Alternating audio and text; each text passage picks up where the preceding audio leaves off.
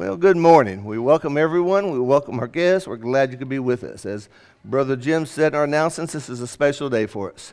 We believe every Sunday is the best day of the week, and if there's such a thing as the best of the best, this is one of the best of the best. This morning we're going to uh, install three men Nathan Soliday, Shannon Schaefer, and Jason Hardin as shepherds of this congregation. And not only are they willing, but they manifest the qualities of godliness and what the Bible teaches, and this is just going to be a blessed day for us. One of my granddaughters used to say when she was little, This is the best day ever. And I don't know if we can always qualify every day being like that, but I think in a lot of ways that's what this is. And so we are thankful you get to witness this. We're thankful that you were a part of this. We're thankful that we have men like this who are going to help us get to heaven that's what this is all about. This is indeed a great day. We're thankful for that. But before that, we need to look at some things from God's Word. As Jim said, uh, we have not done this a lot in the history. When I moved here 15 years ago, 15 years. If I was a piece of bread, I'd be kind of stale by now, wouldn't I? 15 years ago, we had three elders in this congregation. In 2011, we appointed three. In 2019, we appointed one. In 2021, we appointed two more. But through different reasons, health reasons, and some moving away, we are now going to appoint three more today. And that's just a wonderful, wonderful thing as we do that. But before we do that, I want to do some preaching. So if you've got your Bible, turn with me to the book of 1 Kings, chapter 22. 1 Kings, chapter 22 is a great little story that will lead into what we're going to be doing here in just a moment, and that's appointing these three men as an elder. Imagine a man who faced incredible pressure. His job was at stake. Those in charge did not like him. In fact, they even said, We hate you. They tried to exclude him and not include him in things. And those in charge wanted him to always agree with whatever they did. Now, this story coming from 1 Kings 22 oftentimes is the image a lot of you face at work. It's not the load of the work that's so difficult, it's dealing with hierarchy, a management system that doesn't appreciate you, that wants you to agree with everything they're doing, even if it's wrong. Corporate America loves to dance with the devil. And sometimes that image is what we find in the home when mom or dad or both of them are not walking with Jesus. Every Sunday morning, it's a battle. Do we go to church or do we not go to church? And it's those issues that cause us a lot of trouble and a lot of difficulty. So in the book of 1 Kings, chapter 22, we read about two kings. The first king is Ahab. He's the king of Israel. He's wicked, he's evil, he's corrupt, he's pagan. As people would say, he's bad to the bone, but he's supposed to belong to the people of God. Just a few pages before is when we have Elijah and the prophets of Baal having this big confrontation about who is God. Those prophets of Baal belong to Ahab. Ahab and his wife Jezebel. There's not a more wicked couple you find in the Bible. The king of Judah was Jehoshaphat. And Jehoshaphat, for some reason, had married Ahab's daughter. And most times, Israel and Judah, being separate nations, didn't have much in common. But on this occasion, they want to join an alliance. They want to go together and fight Syria. And Syria is a nation just north of them, and they want to know if we can go and fight them together. And so, the first thing they do is we need to ask God's permission. We need to see if God is behind this. So Ahab has 400 prophets, and his prophets will say yes to anything Ahab says. For instance, in our chapter, notice verse 6. In chapter 22 and in verse 6, the Bible here says, in regarding this, then the king of Israel gathered the prophets together, about 400 men, and said to them, Shall I go to Ramoth Gilead to battle, or shall I refrain? And they said, Go up, for the Lord will give it into your hand, the hand of the king. Again in verse 12, all the prophets were prophesying thus, saying, Go up to Ramoth Gilead and prosper, for the Lord will give it to the hand of the king. Whatever you want, O king, God has to be behind it. We are saying yes to anything you say. But Jehoshaphat wasn't settled. He wants to hear from the prophet of God. He doesn't care about these 400 pagan prophets that Ahab has surrounded himself with. What does God really say? And so he searches for a prophet, a prophet who will really speak God's word. And we are introduced to a prophet that's really kind of unknown to us. He wrote no books of the Bible. He's only found in this chapter and in the account of Chronicles, which mirrors this. But his name is Micaiah. And Micaiah is called forth. And Micaiah is sought to see what does the Lord say about these things. We notice in our context in verse 8, Ahab says, And the king of Israel said to Jehoshaphat, There is yet one man by whom we may inquire of the Lord, but I hate him, because he does not prophesy good concerning me, but evil. And then in verse 13, as Micaiah is sought out, it says, Then the messenger who went to summon Micaiah spoke to him, saying, Behold, now the words of the prophets are uniformly favorable to the king. Please let your word be like the word of one of them and speak favorably. You want to talk about pressure? We want your opinion about this. We want to know what your God say about this, but you better speak favorably because everyone else is lining up.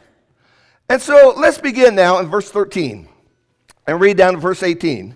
Because in the midst of this, we found a great statement about this prophet.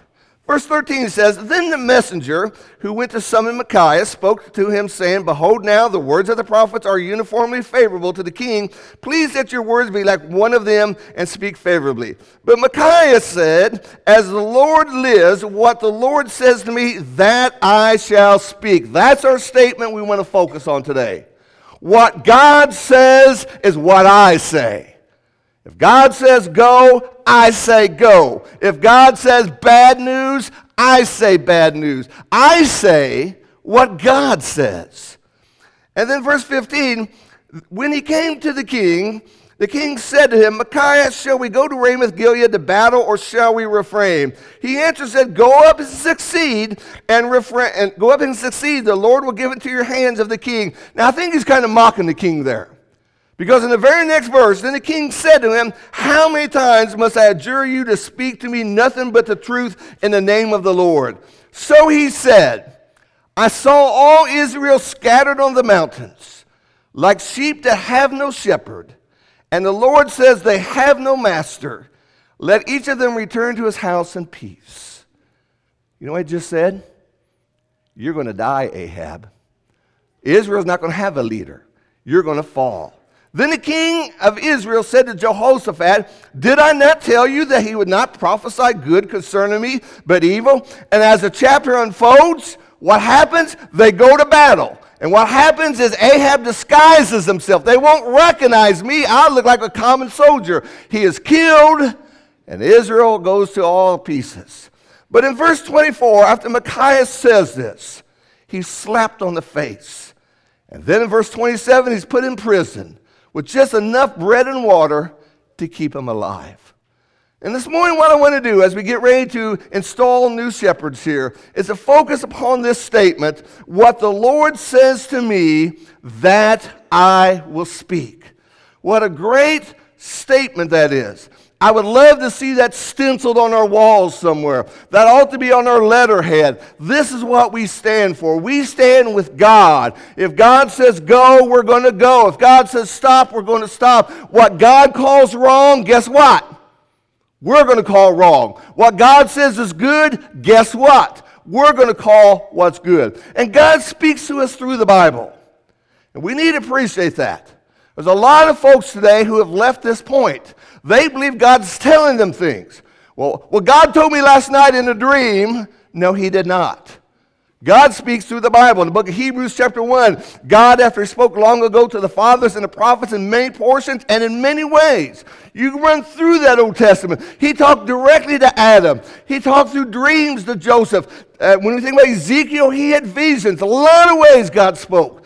In these last days, he speaks to us in his Son, whom he appointed heir of all things, through whom also he made the world. In Acts 17, when the disciples were hearing things, is this right or is this not right? They looked in their Bible.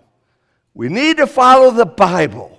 Whatever the Lord says, that's what we're going to do. How do we know what He says? It's laid out in the Word of God. It is the Bible. Secondly, God speaks consistently. God speaks consistently. Book of 1 Corinthians, as he talks about spiritual gifts, God's not an author of confusion, but of peace. And in Acts chapter 10, Peter says, opening his mouth, Peter says, I most certainly understand God is not one to show partiality. So God's not going to tell you something he doesn't tell me.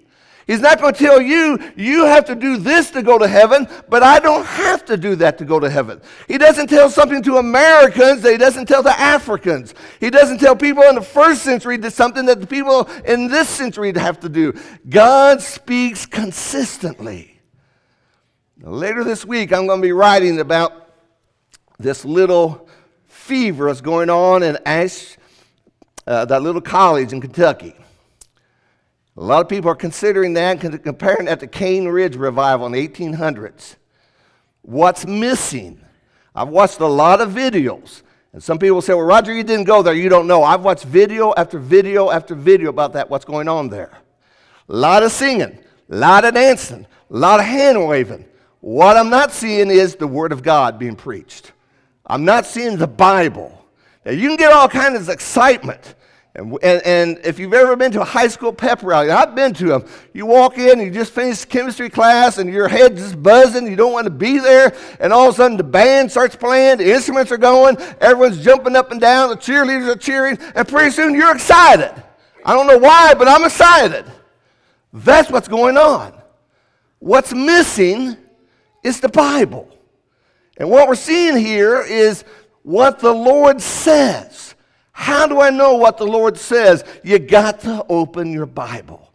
And so, in our times today, culture wants to change the message. Rather than changing ourselves, let's change the message. Let's say wrong is right. Let's say sometimes a little sin is fun. Let's say you can do these things. Itching ears always has a different message. When Paul warned Timothy in 2 Timothy 4 about brethren, brethren, us having itching ears. We want to hear messages that make us feel good. We want messages that make us laugh. We want messages that are happy. And he warned them about that. And then a worldly heart looks for a worldly message. It always does. And so from this, we need to see how important it is to respect the truth. And you respect the truth by believing it. As God says, so we shall speak. We respect the message and we respect the source of the message by obeying it. If God said it, then that's what we're going to do. And then we respect the responsibility of the message or the truth by pursuing it. This is what we should do. What is right to what is power to what is popular. What is right to what I want. What is right to what is hard and difficult. What is right to what may be safe and easy. We speak as God speaks. Now, it's that kind of spirit that we find in the New Testament. And when we come to the book of Second Corinthians, the Apostle Paul would talk about our ambition, our motive, our goal would be to please the Lord. He would say in 2 Corinthians 5, verse 15, and he died for all so that, that, that, they would not, not, that they might not longer live for themselves, but for him who died and rose again on their behalf. We don't live for ourselves, but for him. And in the ninth verse of this chapter, he says, Therefore, we also have as our ambition. The NIV says, as our goal the ESV says, as our aim. Goal, aim, ambition. That's what drives people. That's what sports teams have. In the locker room, sometimes they'll have little sayings on the wall to kind of fire them up. Our goal, our aim is to win. Our goal, our aim is to make the playoffs, is to get the championship. That's their goal, that's their aim. A student has a goal or an aim. Why are you taking biology? Because I want this degree. And to get this degree, this is my goal, my aim. I have to go through that course. But the guy who lacks ambition, the church that lacks a dream, or vision. We simply call lazy. They simply drift through life. And so, our game here says, our goal, our ambition is to please the Lord. You'll see on your note card there and inside your bulletin, Peter Forsyth, he says, The first duty of every soul is not to find its freedom, but to find its maker. And when we lose sight of this, when God no more is our number one ambition, why are we here Sunday morning? Just to see my friends? Just to see how everyone is dressed? Our goal is to please God. And when we lose that ambition, that goal, it changes our worship. Pretty soon, worship becomes about us. And what do you want? What do I want? What makes us happy? What it does, it changes our preaching. Our preaching no more is what does God say? What the Lord says, that I will speak. What happens is, what kind of message do you want to hear? Let's just talk about nice things. And then what happens is our outlook on life changes. Instead of being driven toward heaven, it's all about now, it's all about happiness. And so Micaiah, that prophet, was one who never lost sight of who he was or what his ambition was. His ambition was to please the Lord. Colossians chapter 3, Paul would say, Whatever you do in word or speech, do all in the name of the Lord. It's a priority that comes about in our life. And so, how do we do this? How do we please the Lord?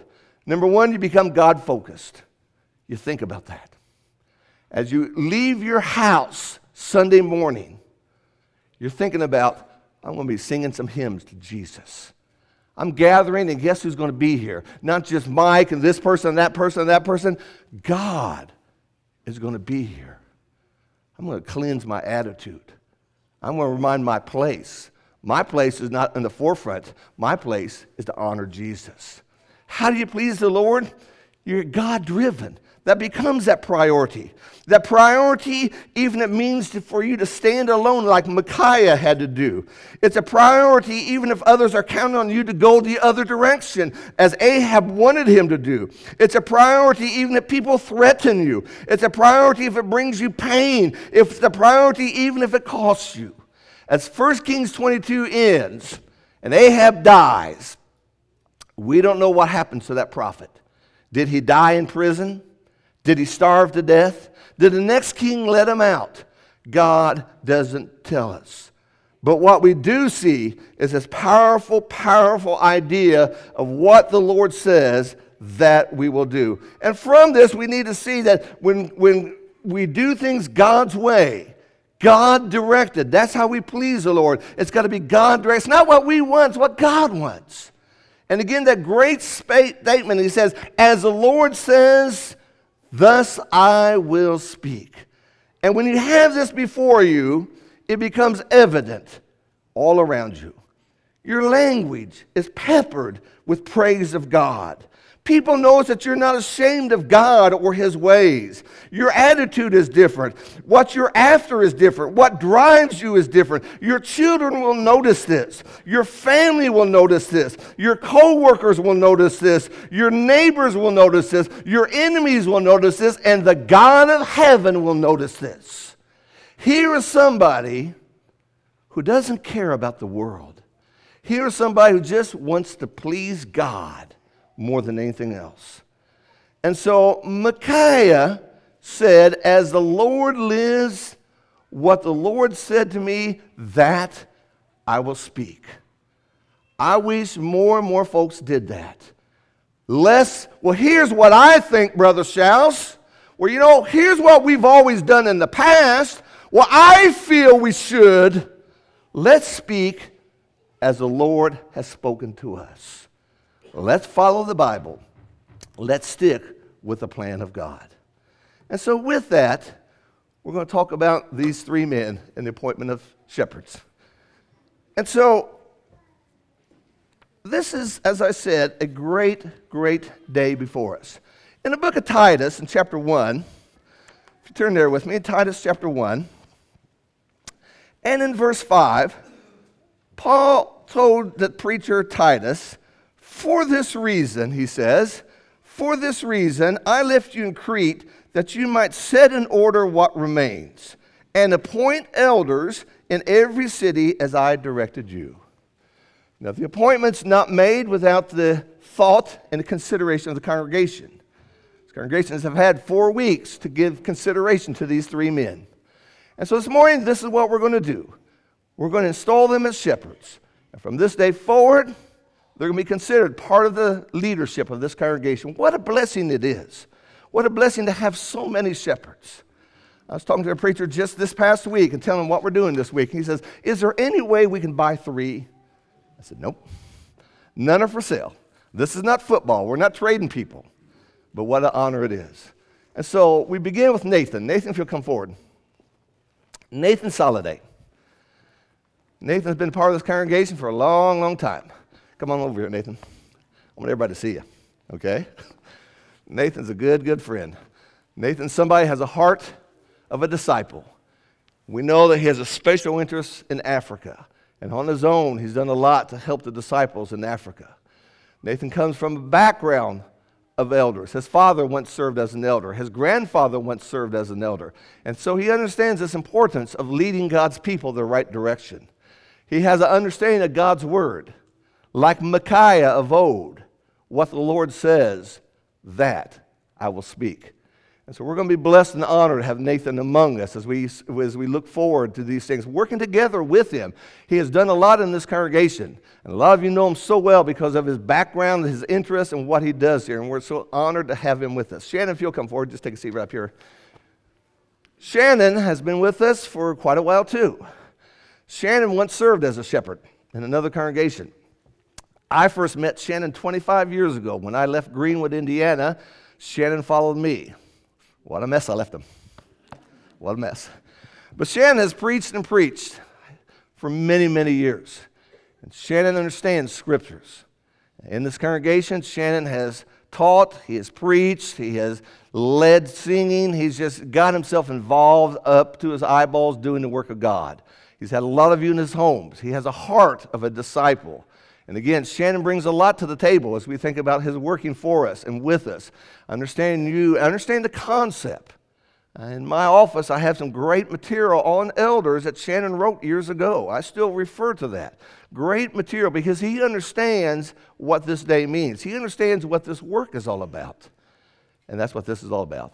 And then Mr. Jason. Mr. Jason. So many things I could say, and I shall. Jason's a dear, dear friend, dear friend, co worker. Ever since he's been among us, he's just done everything right. He and I have never had a crossword, not one time.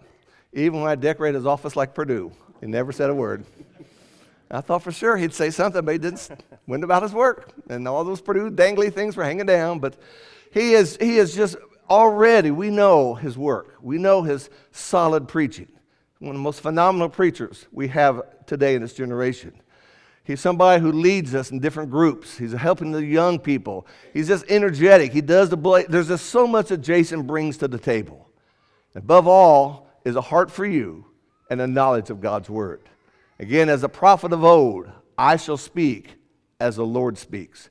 And when I think of these three men, I can think of nothing other than those things. So not a thought crossed my mind, well, you know, we may go down some wiggly roads here, not with these three men at the helm. These three men are going to help us.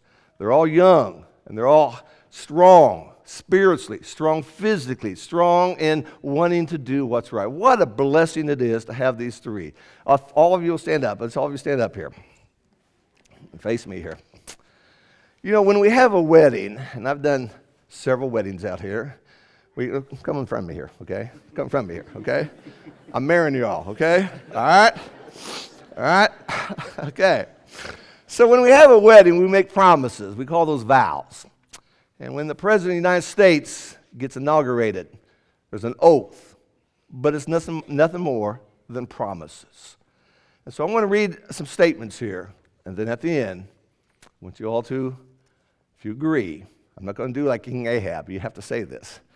But as we have been through this road talking to you so much, I know what your answers will be. Do you accept the work of shepherd and elder here at the Charlestown Road Church? As our beloved apostle wrote, to take heed to yourself and the flock of God, which the Holy Spirit is making you overseer.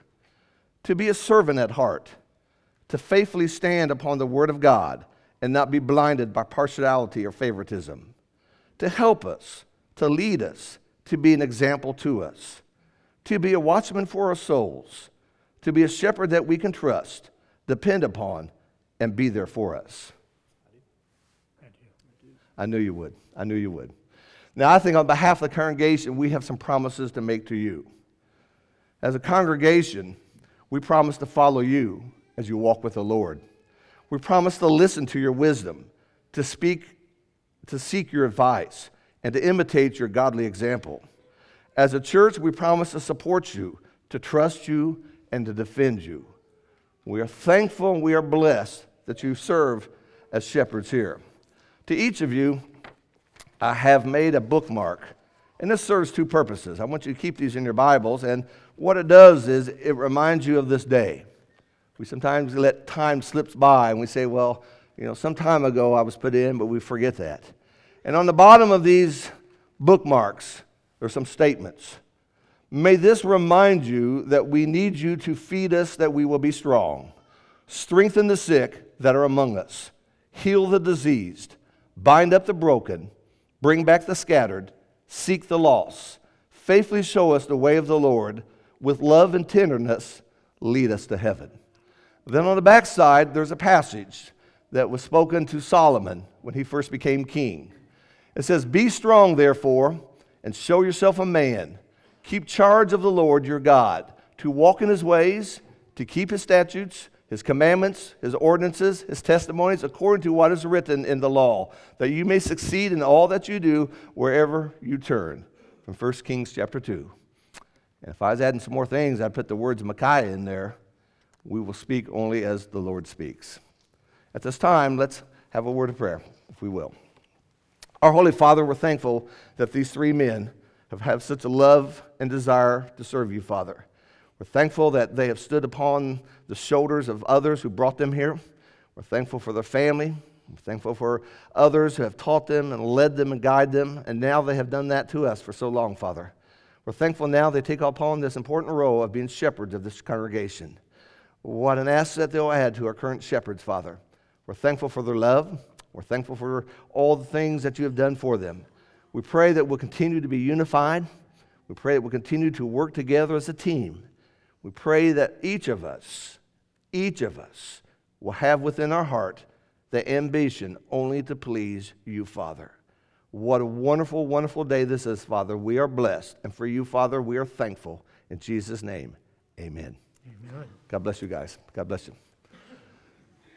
Well, as we wrap this up this morning, you know, we need to see the value of what great things these are.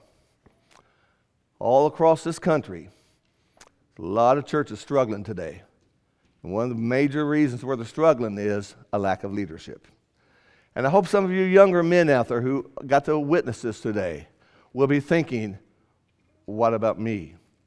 Maybe I'm not there today, but maybe in two years, five years, as my family grows. May I volunteer to teach Bible classes? May I sit down with some of these men to learn God's word so I can, so I can have this understanding? May I be one like Micaiah, Lord, as you speak, that's what I speak. This morning, if you're not a Christian, you need to see what this is all about. Church is not about having good times, although I think it is. Church is not just about fun, although I think it is. Church is about honoring Jesus Christ, it's about putting the Lord first. And we need to do things God's way. And if I'm not walking with Jesus, I'm not going to make it. I'm not going to make it. And we've seen over and over throughout scriptures. Jason has preached this a zillion times. I've preached it a zillion and one times that you need to give your heart to the Lord.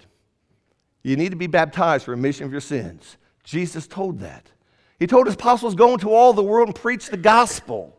He didn't say, solve political corruption, save the planet, tell people how to invest. Go into all the world and preach the gospel. He that believeth and is baptized shall be saved. That's the message. As the Lord speaks, so I shall speak. And as I look in my life, I realize Have I done that? Am I doing that? Where am I with Jesus Christ? When this world is over, God's not going to pull a bus up and say, okay, Charlestown Road folks, it's your time. Everybody get on the bus. We're all going to heaven. No. We won't even go as families. I'd love to just go with my wife. She's so much smarter than I am. She's better than I am. But it won't be that way. It'll be Roger, by yourself. The Lord has to talk to you. And that sounds scary, and it is scary. And you think in your life, there's been times I've said things I probably shouldn't have said. There's been times I had a sour attitude. I know. There's times I just did wrong when I should have done right.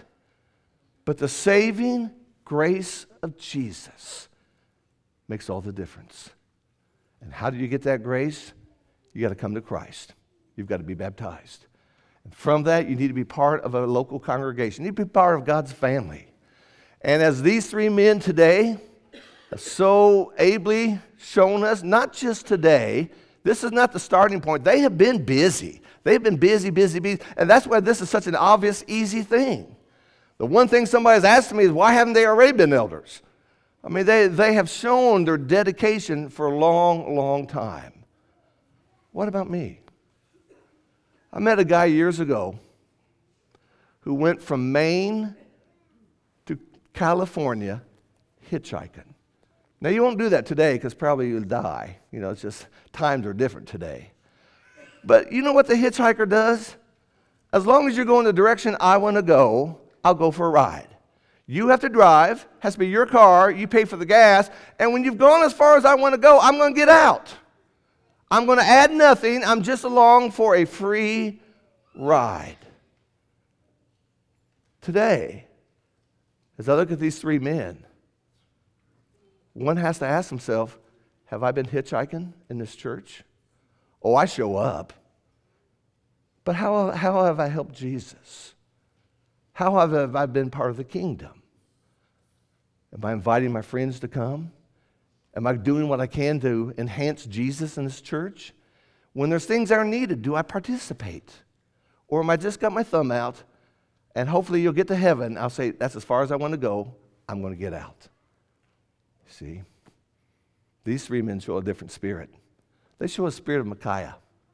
The world says, here's what you're going to say. And he says, no, sorry, king, I'm not going to say that. I'm going to say what the Lord says. And so they did. It's more if we can help you in any way. Won't you come as we stand and sing?